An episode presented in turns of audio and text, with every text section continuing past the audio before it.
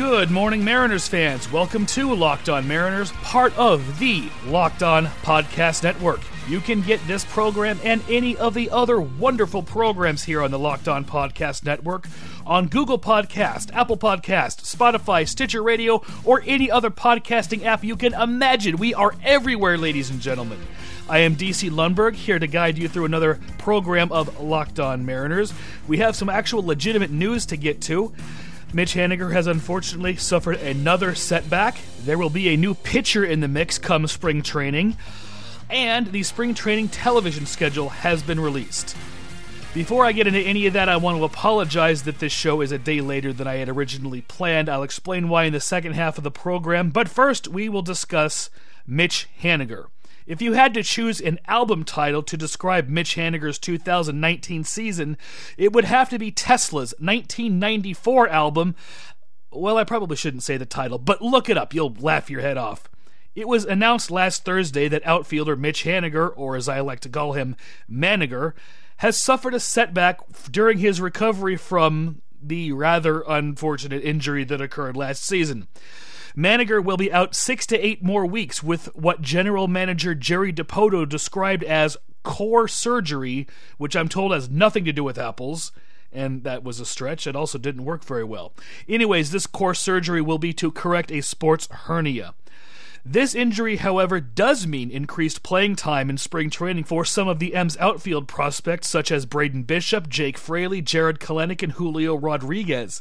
In addition, Maniger may miss the start of the regular season, and because of this, DePoto is reportedly kicking around the idea of acquiring an outfielder with some major league experience, which may pave the way for the much-anticipated return of Justin Ruggiano. Yeah. Anyways, Maniger played only 63 games last season in what was effectively a throwaway year. The two seasons prior to that, however, he hit .284, 42 home runs, 63 doubles, 140 runs batted in, and 965 at-bats. He was an All-Star in 2018 as well. He also had 12 outfield assists in 2018, all of them coming as a right fielder, and none the following season because people just were not running on him anymore. He still figures in the Mariners' long-term plans during this rebuild. He turned only 29 last month. He should be in the prime of his career. I sincerely hope he can come back from these injuries. The sports hernia and then the original injury that occurred last season, which I won't get into because it's painful to talk about as a man. They can limit a player's mobility. And one of Haniger's strengths is his defense. He may not have the best glove in the outfield, but his range plays above average in right field. He's got a good right field arm. We already talked about that people weren't running on him. He made some absolutely highlight throws from right field in 2018. His range allows him to be able to play center field in a pinch, although he's not the greatest center fielder out there. And, going back to his 2018 offensive numbers, .285, 26 home runs, 93 runs batted in. That's pretty good for a corner outfielder. Certainly not at the elite level, but most teams will take that any day of the week, especially if the defense is there, and it is for Haniger. If he can come back this season and hit, .270, .275, maybe 18 to 25 home runs, maybe somewhere between, 25 and 35 doubles, I think that would certainly be a step in the right direction and allow him to build off of that going into 2021. We will have more to talk about on the other side of the impending commercial break, including the Mariners' new left-handed pitcher and the spring training schedule, which was released a few days ago. But before any of that occurs, as something of a baseball trivia buff, every day on this show I would like to present to you some Mariners trivia. And here is the item for today. There were dozens of people to play left field next to Ken Griffey Jr. during his tenure with the Mariners. Who was the 50th such left fielder? He played alongside Junior in 1997. You know who it is? I'll let you know after the break. And if you have a question about the Mariners, or a baseball question in general, or a comment on the show, please email it to lockedonmariners@gmail.com, and I may use it for our Friday mailbag segment. Probably not doing one this week since I have gotten exactly 0 emails. Hopefully next week, probably not.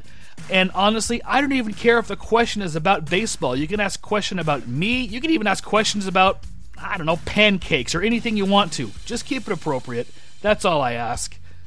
And I will return right after these important commercial massages.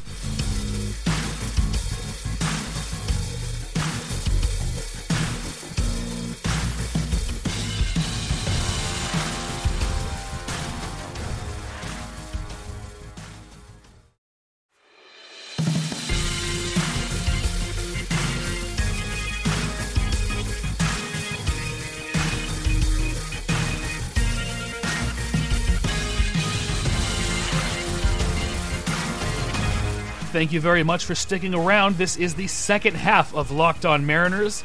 The answer to the trivia question, who was the 50th person to play left field next to Ken Griffey Jr.?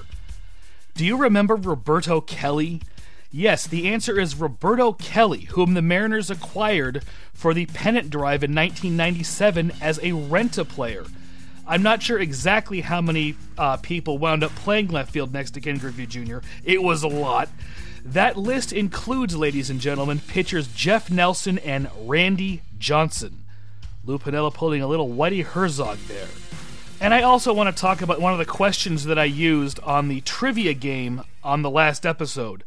One of the questions was who was on first base and scored the winning run on Joe Carter's home run that ended the 1993 World Series. Taylor Blake Ward had answered Alfredo Griffin, and Jason Hernandez had answered Ricky Henderson. Ricky Henderson was on second base, and Alfredo Griffin wasn't even on base during that home run. He had pinch run for John Olerud in the bottom of the eighth inning, which was the inning prior, and Molitor had singled to get aboard and was on first base during that home run. And now back to the Mariners. Last Thursday, the Mariners acquired left-handed pitcher Nick Margevicius, whose name I am positive I am mispronouncing, which I apologize for. He was claimed off waivers from the Padres. Last season, Margevicius made the Padres' opening day roster, appearing in 17 games, 12 starts. He pitched in 57 innings and had an ERA of 6.79. He had a whip of 1.614, 19 walks, and 42 strikeouts. He was sent down at the end of June after making 12 appearances, all of them starts, and recalled at the end of August, making 5 more relief appearances. Those numbers certainly are not eye-popping. However, when you consider that he made the jump from advanced A-ball to the majors, that's insanely difficult to do. He also pitched at the Double-A level for the Amarillo Sod Poodles, which is a wonderful name, making 12 appearances, all of them starts, with a 4.57 ERA and a 1.275 whip. He will turn 24 in June, so he's still relatively young, and those numbers to me sound like he is not a finished product yet.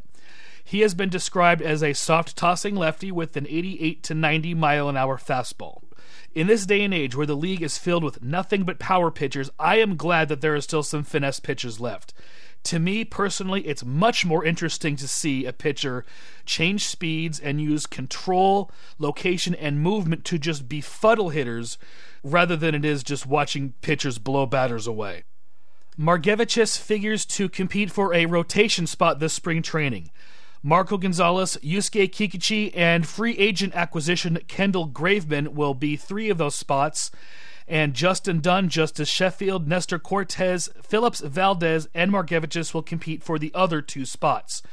To make room for Margevicius on the 40-man roster, the Mariners designated Reggie McLean for assignment, who pitched in 14 outings with the Mariners last season, 2 of them starts, and had a 6.0 ERA. McLean is 27 years old.